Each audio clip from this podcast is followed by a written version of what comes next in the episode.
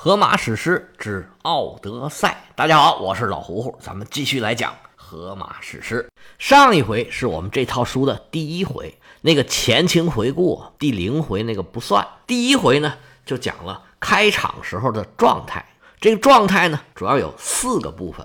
第一个部分当然我们说的是主人公奥德修斯，他在干嘛呢？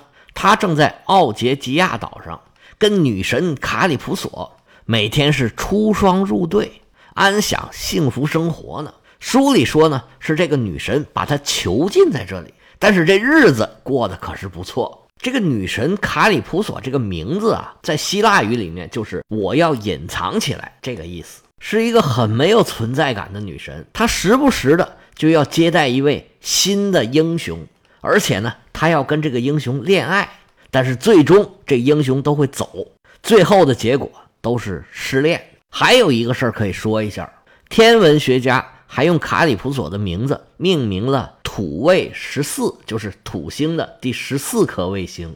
卡里普索和奥德修斯在这个岛上已经过了七年的时间了。如果看这个时间的话，那奥德修斯也确实应该走了，这浑身可能都痒得不行了。这是奥德修斯这边的场景。那还有一个场景呢，是在埃塞俄比亚。奥德修斯被困在卡里普索这个岛上，是因为他得罪了海神波塞冬。那这时候波塞冬在干嘛呢？他被埃塞俄比亚的国王给邀请去赴宴去了，正在埃塞俄比亚是连吃带喝，在那开心呢。那么除了波塞冬之外的其他的神仙，就在奥林匹斯山上跟宙斯这儿一起开会呢。宙斯在这儿正在为阿伽门农他们一家的事儿发愁呢。阿伽门农被他的妻子和情夫所杀，他儿子俄瑞斯特斯为父报仇，杀了自己的母亲和他的情夫。宙斯正在为怎么处理这件事儿发愁呢。那这时候啊，雅典娜就跳出来说，父王，你不要为那些事儿发愁，现在有一个更重要的事儿。奥德修斯被困在岛上已经七年了，今天咱们趁着波塞冬不在，好好商量商量怎么把奥德修斯给送回去吧。宙斯说，那还商量什么呀？你不是已经想好主意了吗？那就听你的吧。雅典娜确实已经想好主意了，她让赫尔墨斯去通知卡里普索放人，放了奥德修斯，她自己要去到伊塔卡，那就是第四个场景。伊塔卡是奥德修斯的故乡，是一个小岛，这个岛是真实存在的，现在都还在，它是希腊的西部爱奥尼亚群岛里头的一个小岛，它旁边有一个大岛叫凯法利尼亚。那凯法利尼亚呢，是整个这个群岛里面最大的一个岛，伊塔卡在旁边就显得很小。这个岛名呢又被译成伊萨卡，这个呢应该是按照英语来译的。现在这里因为是奥德修斯的故乡，也是一个著名的旅游胜地。其实当时也差不多，现在的人去旅游是因为那是奥德修斯的故乡，是因为奥德修斯曾经在这个岛上。而那个时候呢，这个岛上挤满了希腊各处来的王公贵族，他们来这儿啊，是因为奥德修斯不在这儿。奥德修斯参加特洛伊战争，那是三年过了又三年，三年过了还有三年，十年之后特洛伊战争才结束。战争结束之后啊，参加希腊联军的这些人陆陆续续都回家了，回不来的都死在异国他乡，唯有这个奥德修斯是活不见人死不见尸。特洛伊战争都结束了又快十年了，他还是没回家。这时间长了，就开始有人打他的主意了。按照当时希腊的规矩啊，谁要是娶到了奥德修斯的遗孀啊，如果他死了那就是遗孀，如果他没死，没死你还娶什么呀？没死人家就回来了，这不是都传他死了吗？如果他死了，谁娶了奥德修斯的遗孀佩内洛佩，那他就可以继承奥德修斯的王位，成为伊塔卡的主人。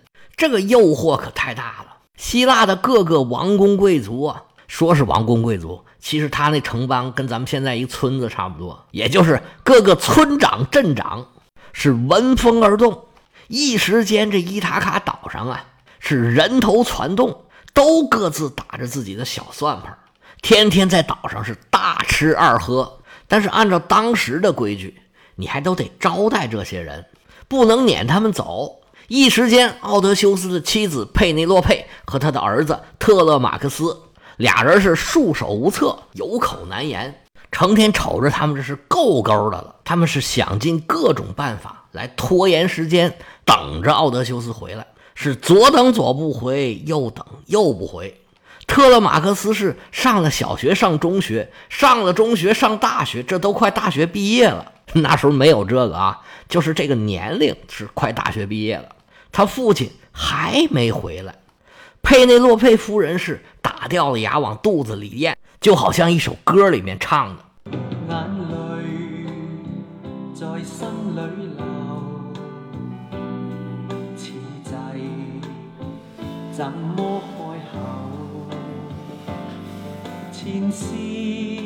眼泪在心里流，此际怎么开口，前事在心里飘，眼泪在心里流，对外人呢还得强颜欢笑，不能失了礼节。雅典娜安排了赫尔墨斯去找仙女儿放人，她自己要去闯一闯这个伊塔卡岛。女神穿戴整齐，打扮的是紧沉利落，拿着她那杆大枪，唰一下就从奥林匹斯山上直冲而下，唰啦一下就到了伊卡塔岛。那位说有那么快吗？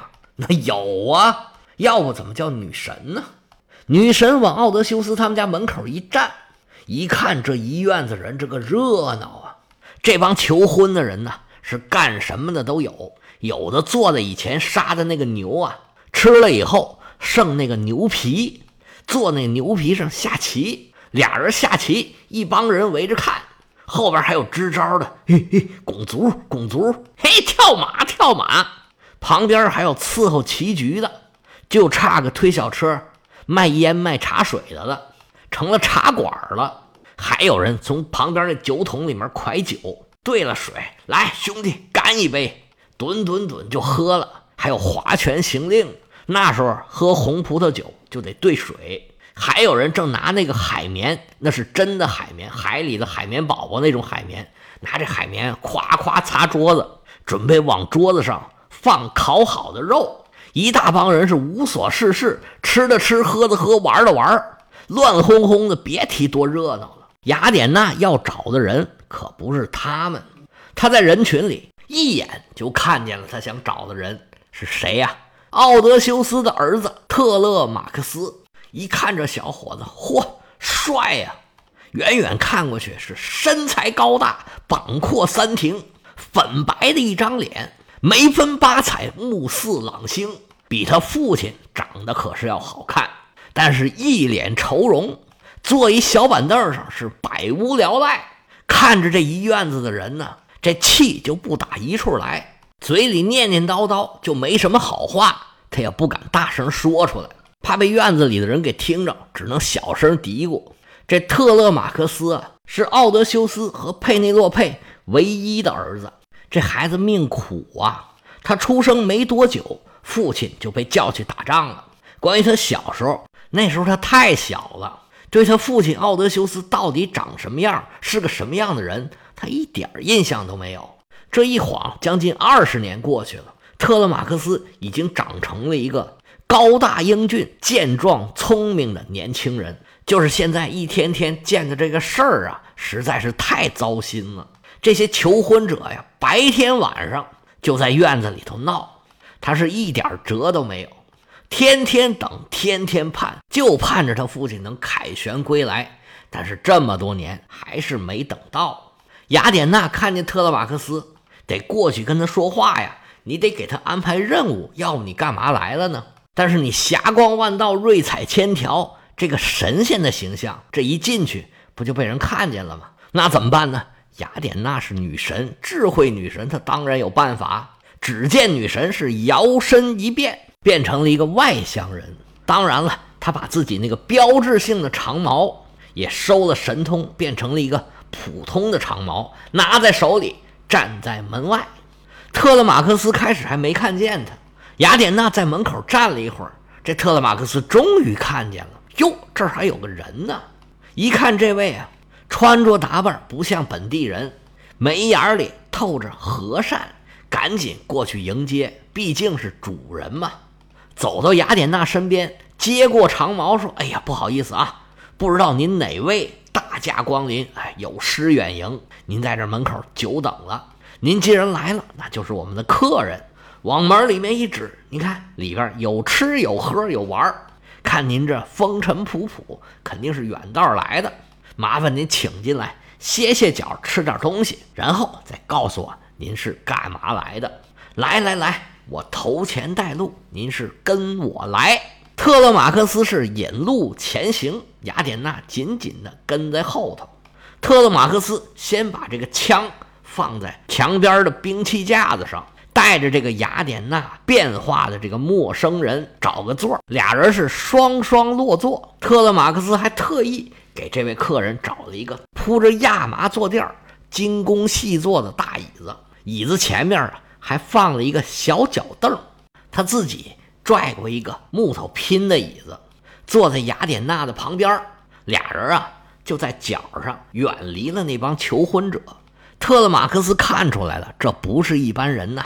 俩人坐好，一个女仆拎了一个精美的罐子，把里边的水倒出来给俩人洗手，又有人拿来面包还有其他的一些吃的。素的之后就开始上荤的，各种牛肉、羊肉、菲力、肉眼儿，什么牛肋条、牛小排，各种牲口的心肝脾肺肾，嚯，满满登登摆了一大桌子。最后拿着酒杯吨吨吨倒满了酒。特勒马克思这边准备吃的，那些求婚者一看，哎呦，他们开吃了，那行啊，咱们也整吧。大家都在这待了好几年了，一个个是轻车熟路，切肉的切肉，分面包的分面包，倒酒的倒酒。这一大院子人呢，甩开腮帮子，撩开后槽牙，打开小仓库，一顿的风卷残云，各种哭囊哭囊，吨吨吨。不一会儿，哎呀，都吃的差不多了，吃饱了就该干嘛了？就该找乐子了。这个酒席宴上唱歌啊，是希腊人的习俗，这大户人家呢肯定要请着艺术家，那现场自然就有一位歌手，他叫菲弥俄斯，大家伙一起起哄，把他的琴拿来往他手里一塞，行了，开唱吧。菲弥俄斯虽然也很烦他们，但是被逼无奈呀、啊，你就是干这个的嘛，那不唱也不行。拿过竖琴，噔噔噔噔噔噔噔噔噔噔噔噔噔噔噔，就开始唱歌。他这边唱着歌，那边特勒马克思就开始跟雅典娜聊天，低低的声音说：“老先生，我有几句话呀，不知当讲不当讲。”回头看了看这些求婚者，继续小声说。为什么小声说？怕他们听见。他说：“这帮人在我这儿白吃白喝啊，已经有日子了，不但白吃白喝，还带挑肥拣瘦的。他们再这么吃下去，我们家非给他们吃穷了不可。而最可怜的呀，是这个岛的国王，这个岛的主人，我的父亲，现在恐怕已经是一堆白骨，不知道扔在哪儿，现在没准已经发霉了。他们要是看见我父亲回来呀，嘿，你看他们呢，到时候就得恨父母少给他们生两条腿，兔子都得是他们孙子，还要什么荣华富贵，还要什么岛主的身份呢？留条命就不错了。但是只可惜呀、啊，我父亲现在应该已然是不在人世了。哎，他苦命啊，我们更惨。就算他还能活着回来，这家呀，都已经被这帮求婚者呀吃的是盆干碗净。不过今天看见您来了呀，我有一种很异样的感觉，我总觉着您呢、啊，是不是对我有话要说呀？您到现在一言不发，能不能跟我说一下您哪位呀？您父亲是何方神圣，他高姓大名啊？您母亲又是哪儿生哪儿长？您是坐什么船过来的？您有多少水手？他们是从哪儿来的？反正我们这儿是个岛，您总不可能是走路过来的吧？还有一件事儿，我是特别特别想知道，您是第一次来还是曾经来过？我看您这么轻车熟路，应该是我父亲的朋友吧？您还别说，我呀长这么大呀，还真有不少我父亲的朋友来过我们这儿。看起来我父亲这人缘还是不错的，我猜您八成也是我父亲的朋友吧？听了这番话呀，雅典娜是微微一笑，这瞎话啊是早已经编好了。他一拍小伙子肩膀说：年轻人，你猜的确实没错，我确实是你父亲的老朋友了。我的名字叫门特斯，我是聪颖的安基阿洛斯之子。希腊人的名字呢就是这样的，就是某某人的儿子某某某，要不然他们重名的太多，要靠父亲的名字来进行分辨。雅典娜是化身成奥德修斯的老朋友门特斯，这门特斯就接着说：我呀是来自塔菲亚，你父亲是国王啊，哎，我也不含糊，我也是国王，我是塔菲亚的国王。我们塔菲亚呀是一个港口城市，我这次是开着船，带着我的水手，满载着一船的铁，到特莫塞去换青铜。我的船呢，远远的停在乡下了。这些地名啊，什么塔菲亚呀、特莫塞呀，这就是地名，不用管那么多。我跟你父亲那可不是一天两天了，甚至都不是一辈儿两辈儿。我跟你们家呀是世交，不信呢，你可以去问问你爷爷。听说你父亲走了以后，你爷爷已经回老家去住去了，是不是啊？就有一个老太太在那儿伺候着他，他还成天到葡萄园里去干活呢，是不是？哎，这老爷子是真不容易啊。说完这番话呀，雅典娜抬头看了看特勒马克斯，说：小伙子，这次来呀，我不瞒你说，我本来是来会会你父亲的，我是在路上听说呀你父亲早已经回到家了，我这才特意来这儿拜访拜访。谁知道到这儿一看呢，竟然看到这番景象，真有点让人哭笑不得。那既然你父亲没回来啊，我这个消息啊可能多多少少不是那么准，他可能在哪儿啊给耽搁住了。但是我跟你说，你父亲现在是还活着的，他不但活着，还活得好好的。他现在是被困在一个海岛之上，有人看着，是有人管着，他是一时脱不开身。不过你放心，用不了一时三刻，三年两载，是十天八天，五天半个月，反正是总有一天他一定会重返家园。我虽然不是先知，我也不会鸟补，但是这个预言呢也不是哪个神哎给我塞脑瓜里面去了，让我现在来告诉你这个事儿。你不用为你父亲担心，你父亲什么人呢？那叫诡计，不对，那叫足智多谋。他一定会想办法回到你和你母亲的身旁。说着话一拍特勒马克斯的肩膀说：小伙子，哎，你现在是长大了，这模样啊跟你父亲是一模一样，你长得比他还要高，比他还要壮。你父亲可是一个英雄好汉，他在出征之前呢，我们时不时还见上一面，不过这一眨眼呢都已经二十年了，哎，我都已经老了。